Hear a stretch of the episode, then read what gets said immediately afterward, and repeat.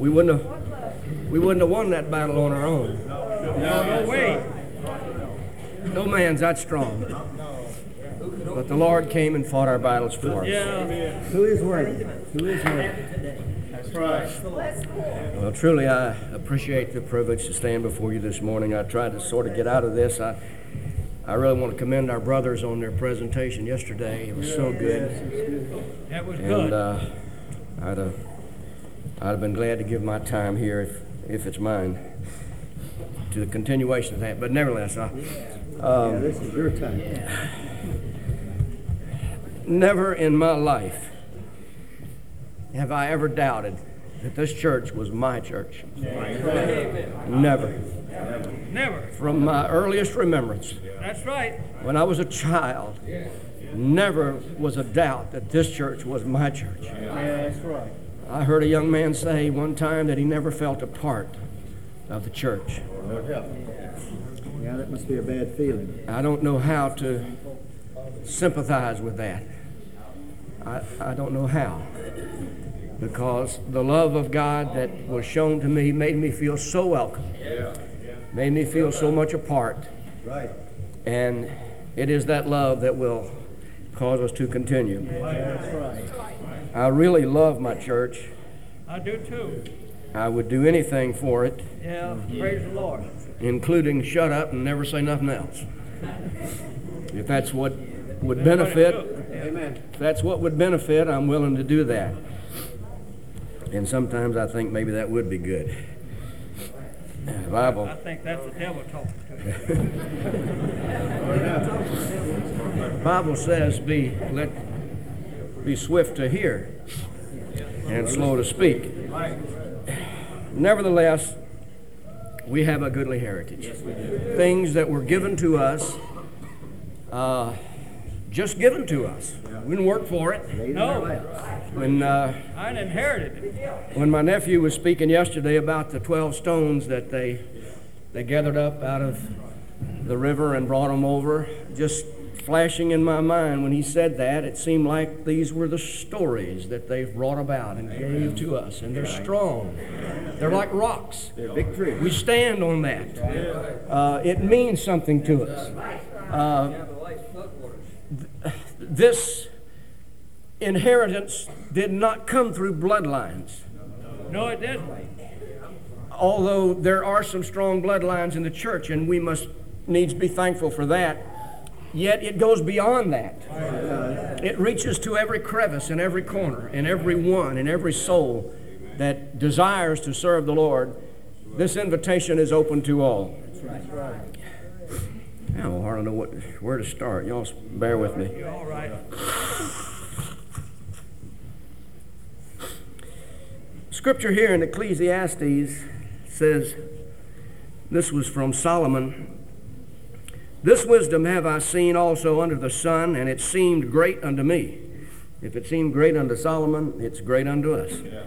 "There was a little city, and few men within it, and there came a great king against it, and besieged it, and built great bulwarks against it." I suppose it looked like a hopeless situation. A little small city besieged by a large country, a large king.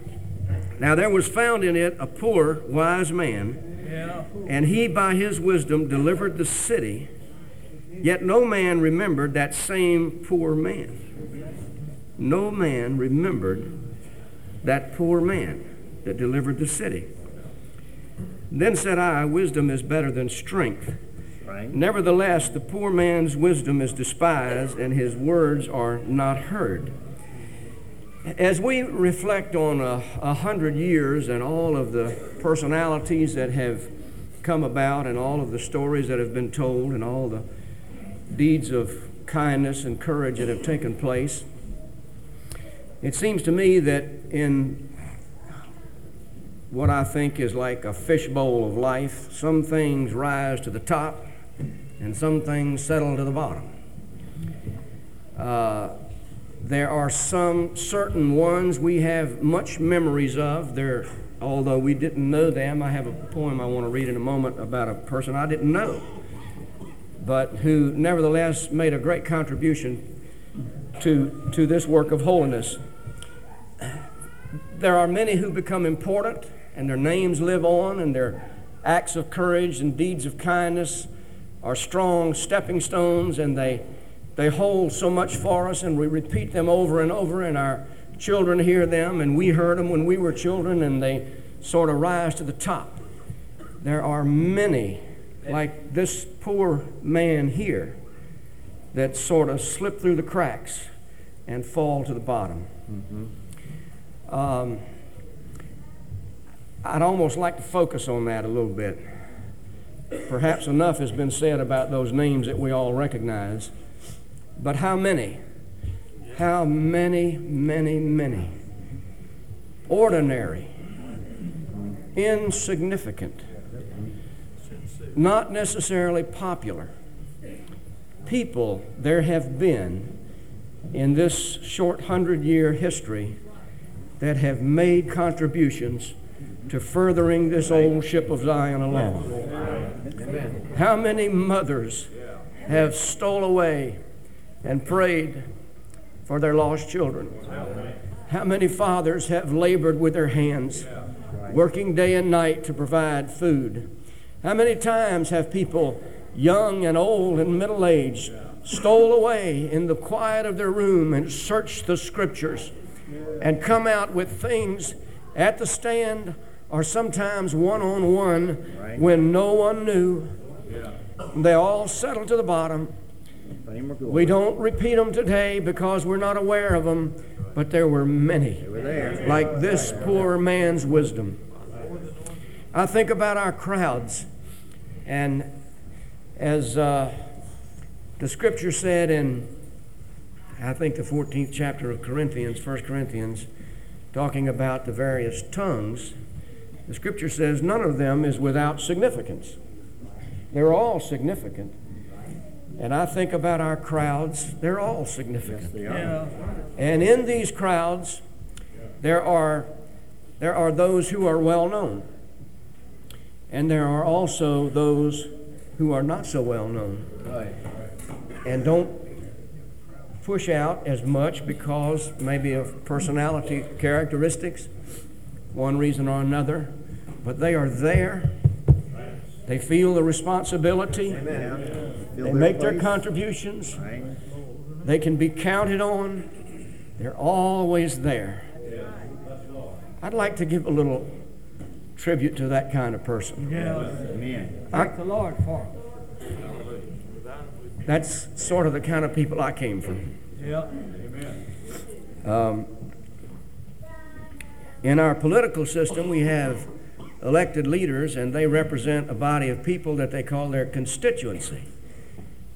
I'm not sure what that means, but I think that means that these people, the people, constitute that representative. And if you take the people away, you've taken the position away. That's right. When I think about our people leaving the shores of Chincoteague and traveling throughout, and we know many of their names, and some of them are family names that are strong in our church today, and some of them were individual personalities that we still remember, although we didn't know them. But how many there were? How many there were that gave their support, that prayed their prayers, that did their job, that made their sacrifice, so that this whole thing could move on. Right. And they slip through the cracks and they fall to the bottom, and we hardly ever remember them, like this poor man's wisdom. Well, it brings me to understand that with God there is no respect of persons. Amen. Now that's a whole lot easier to say than it is to understand. The Proverbs of Solomon, the son of David, king of Israel: to know wisdom and instruction. Oh, pardon me, I'm sorry.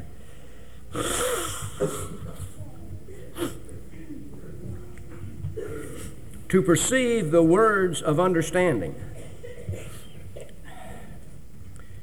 Why do I think this is important to read this morning?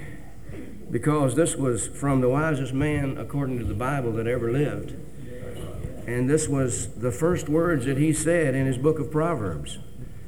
I think that puts it in a class by itself. I think it has so much meaning that you could well spend the rest of your life searching for this, and you would do well to ever find the bottom.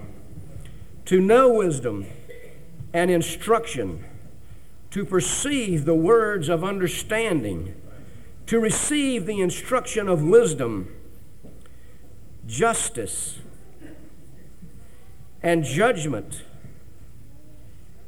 and equity. That was Solomon, the wise man. That was his quest. That was his desire. That was his search. To know wisdom, to know justice, to know judgment, and to know equity. I believe that when we search for that, it'll take us places that you probably never thought you'd go.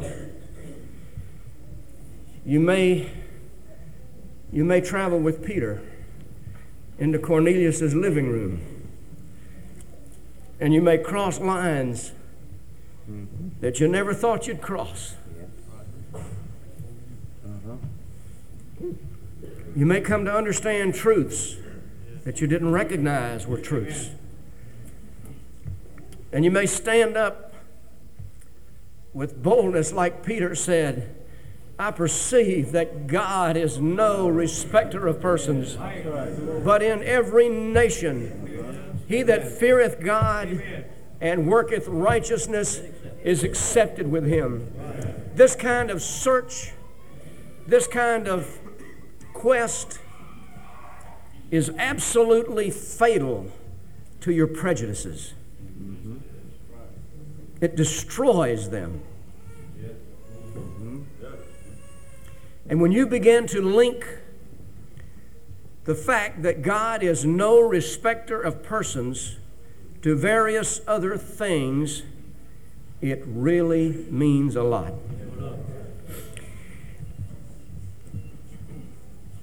When our people started out, they were evangelists.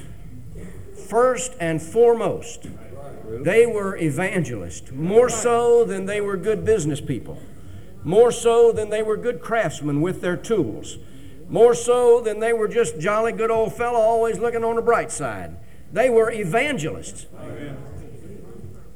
I believe in evangelism. I do too.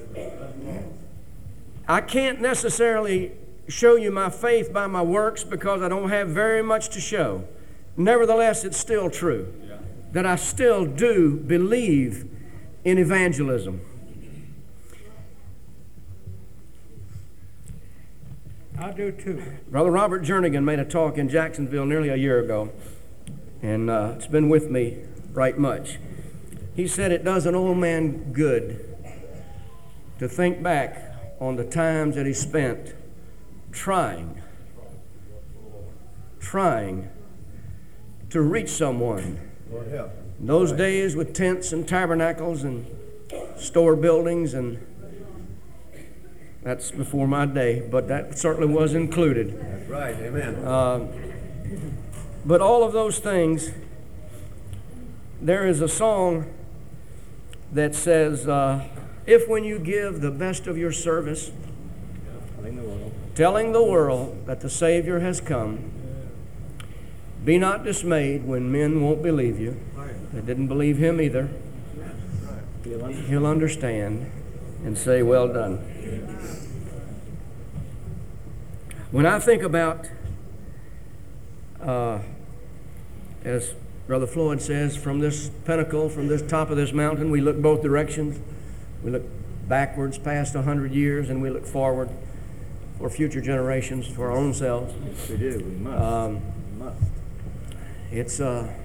I admit, it's a little bit scary. One thing that I think when I think about the many people who were just simply contributors, just simply supporters, not great leaders, not even maybe song leaders. I know you know what I'm talking about. I know that you have these people in every crowd. I know that. I know they're there. They may come meeting after meeting after meeting and never say a word, but they're there.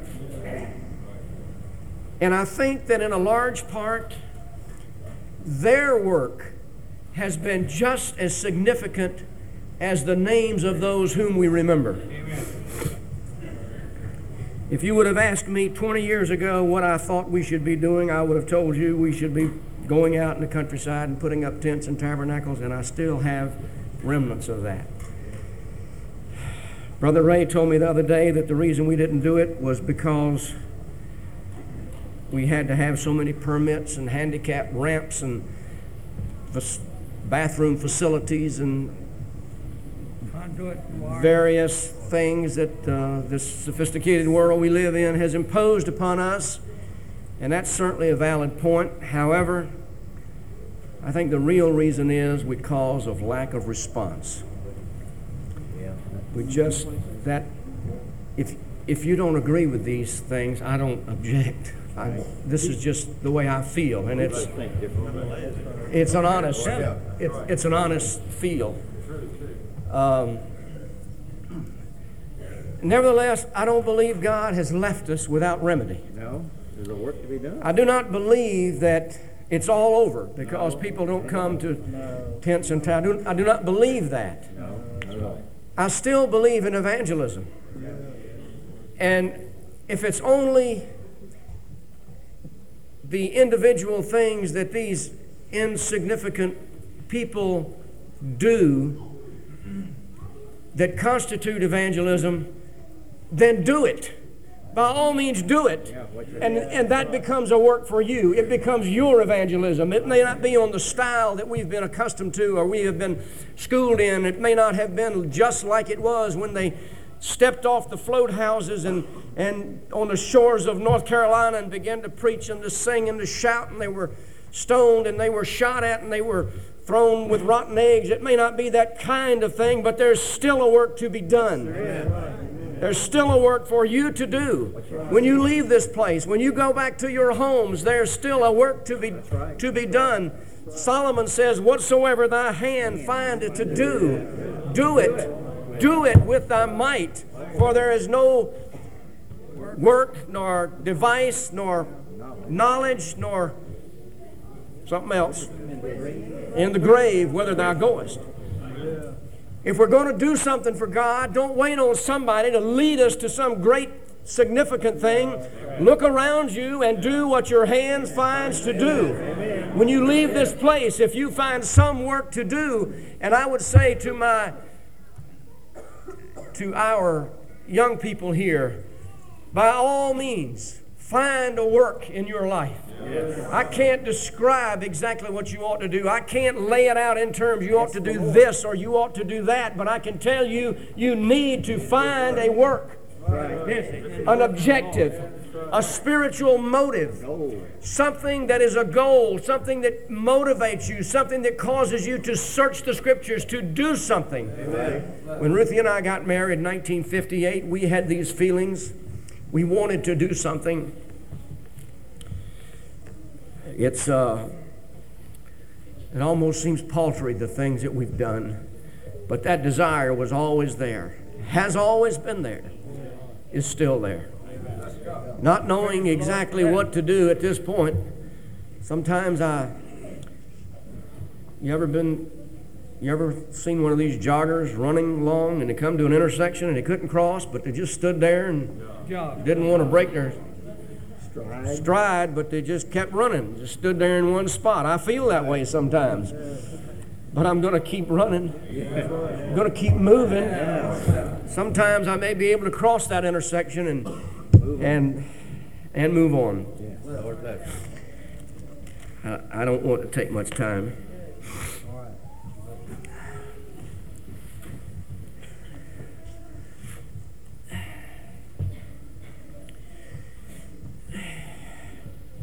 When Jesus came into the coast of Caesarea Philippi, y'all all know this scripture, he asked his disciples, saying, "Whom do men say that I, the Son of Man, am?" And they said, "Some say that thou art John the Baptist, some Elias, and others Jeremiah, or one of the prophets." There was a lot of controversy in that day about who he really was. I think that there was recognition among many that he was someone special. Bear in mind, this man represents the truth that Solomon was searching for, the justice, the judgment, the equity. This man, in the person of Jesus Christ, represented all of that. I am the way, the truth, and the life. And he said unto them, But whom say ye that I am? And Simon Peter answered and said, "Listen now. I have in my mind," that he kind of stepped forward. I don't know that. Somehow in my mind, I see him taking a step forward. I see him kind of rising above all the doubt and all the controversy. And Simon Peter answered and said, "Thou art the Christ, the Son of the living God." And Jesus answered and said unto him, "Blessed art thou, Simon Bar-Jonah, for flesh and blood hath not revealed it unto thee, but my Father which is in heaven. And I say also unto thee that thou art Peter, and upon this rock I will build my church." We've been talking about a church all weekend, haven't we? Do we believe it's built on the rock? Yeah. There are no doubters to that. In this building, I don't believe. "Upon this rock I will build my church, and the gates of hell shall not prevail against it." No doubt there were many churches that started out in the basic area that ours did, many of them with very sincere convictions, and there was a great religious movement in America at that time. It spread all across the country.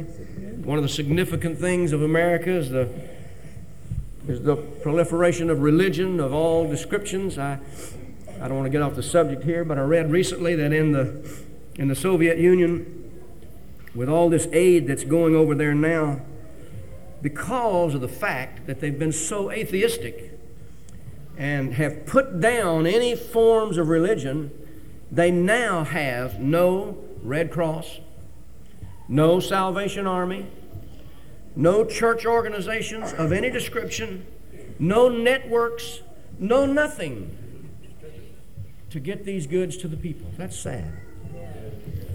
That's sad. Nothing but a government that's gone. So I say that we're better off having people that disagree with us to have that freedom to disagree and move on. They may do some good in the world. That's off the subject. "But he said unto Peter, Thou art Peter, and upon this rock I will build my church, and the gates of hell shall not prevail against it." Right. Some people very strongly believe that the church is built on Peter. I know that you all agree that that's not true, but I'm telling you there are millions upon millions of people that believe that the church is built upon Peter. What really is the church built on? If it's not Peter, as this scripture could be interpreted, I suppose, by some that may interpret it that way, what really, in fact, is it built on? Is it built on a name? Is it built on a style? When Peter stepped forward with that proclamation, raising his voice above all others, and he said, "Thou art the Christ, the Son of the living God," that was an act of faith, an act of courage, an act of commitment, and an act that was ordained by God, and I'll prove it with this next verse. "And I will give thee the keys of the And Jesus answered, Blessed art thou, Simon Bar-Jonah, for flesh and blood hath not revealed it unto thee. He didn't get it from Paul. He didn't get it from John. He didn't get it from any of the other disciples. He got it from God in heaven above. He reached out and inspired that man to believe that Jesus was the Christ. And that's the rock that the church is built on. That is the rock. It is your faith. It is your courage. It is your understanding that the truth is the truth. It matters not where it cuts. It matters not what it destroys. The truth is the truth. Jesus Christ is the truth. The faith in Christ is the rock. It is the rock from whence we are built on. And in 100 years, the gates of hell has not prevailed. Many churches have done many things to get away from what we have today. They've decided to pay their ministers, and that immediately destroyed. That immediately destroyed the ability for those men to speak the truth from their heart. Amen. That's right. We stand rather unique in that category. We stand rather, thank the Lord. Thank the Lord. We stand rather unique in that category. And you might ask, how in the world do you fund your church? I don't know, but I know we've never lacked for anything. It's always been there. I've seen times I didn't know where it was coming from, but somehow, with the system we've got, it's always been there. It's a part of the rock that we're built on. And I will give thee the keys to the kingdom of heaven, and whatsoever thou shalt bind on earth shall be bound in heaven, and whatsoever thou shalt loose on earth shall be loosed in heaven. That is a tremendous amount of power. God gave it to those people on Chincoteague. He has given it to various others all through the course of time. This trail that led from Calvary has been a bloody trail. It has not been a mystical stepping through the roses. It's caused many, many sacrifices to be made. Amen. And they've been made by many, many people. And not a one of them, not a glass, not a cup of cold water has gone unrecognized in the eyes of the Lord. So I say today, tell me the story of Jesus. Right. Write on my heart every word. I desire to hear it. Tell me of the cross where they nailed him, writhing in anguish and pain. Tell me of the grave where they laid him. Tell me how he liveth again. Amen. Tell me the 53rd chapter of Isaiah of a man that was acquainted with grief. A man of sorrows. Tell me, I want to hear it. I want to know. Tell me about your foreparents, the sacrifices they made. I want to hear it. They were great acts of courage. I want to know about it, because I don't believe this thing was won mystically. No, I think there were some very serious sacrifices had to be made. Michelangelo, the famous Italian painter who painted, I understand, I've never seen it, but I've seen pictures and read articles, the ceiling of the Sistine Chapel in fresco, wet plaster with color.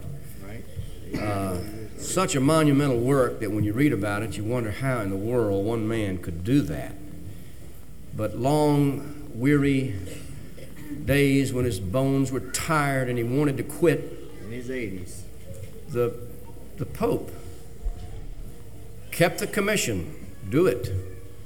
And because of that respect, but we'll go into that. But one of the scenes that has always kind of attracted my attention, and I'm sure you've seen it, is the figure of God. And I know that no man has seen God, and I know that that's not an accurate representation, but it's what was in his mind. But it was the hand of God reaching down and the hand of man reaching up, perhaps Adam, I don't know.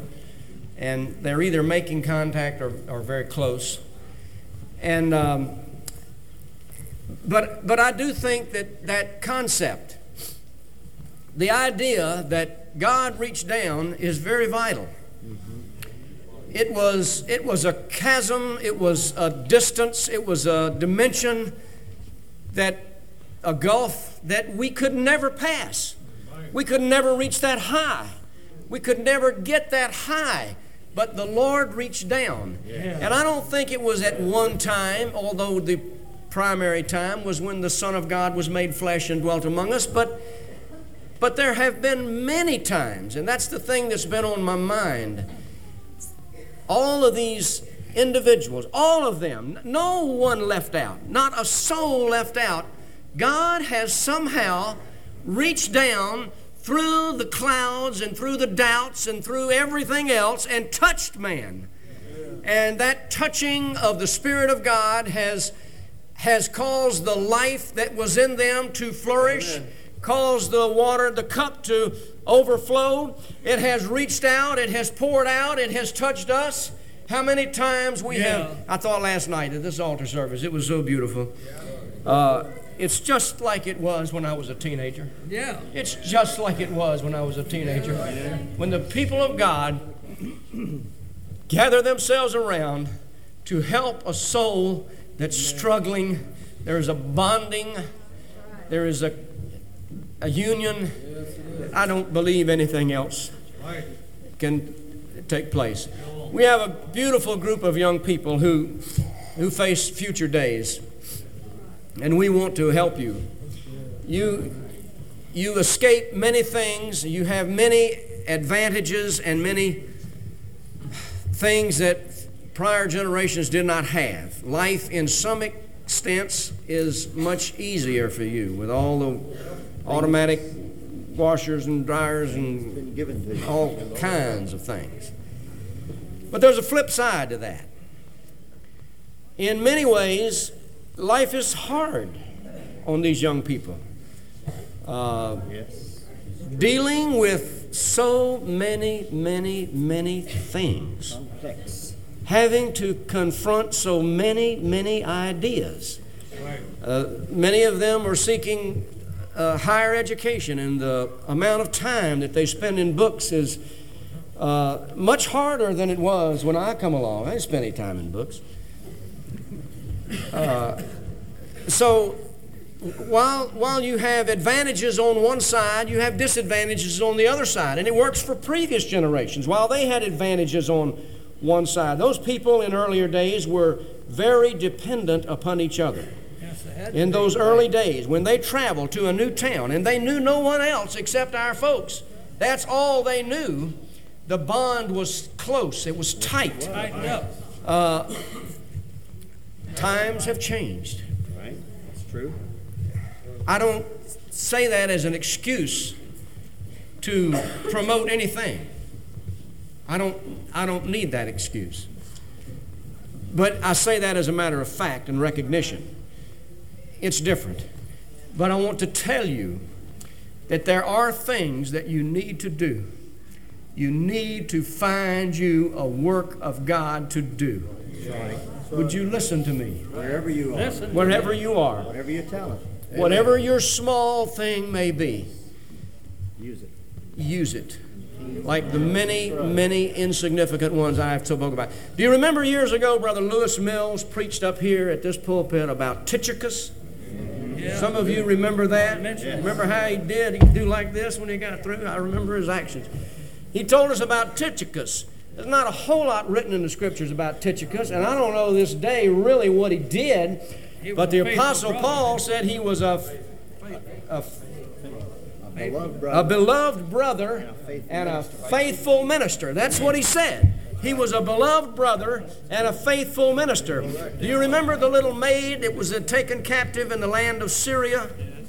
We don't know what her name is. We don't know what her name is. It's sort of settled to the bottom. But she performed a work. in that day. My mother's sitting there. Most of you have never heard very much out of her. You've never heard very much out of her. She's a good saint of God. But when I was 14 years old, and a very good friend of mine, Bobby Collier, she was the little maid that influenced us to go to church instead of going to a movie. Amen. She was the one. When you reflect on the number of years that have passed, that was the first Collier. I know there were other Colliers of a different group, but of that group, that was the first Collier that there was in this church. Right. And now there's many, and look like many more coming.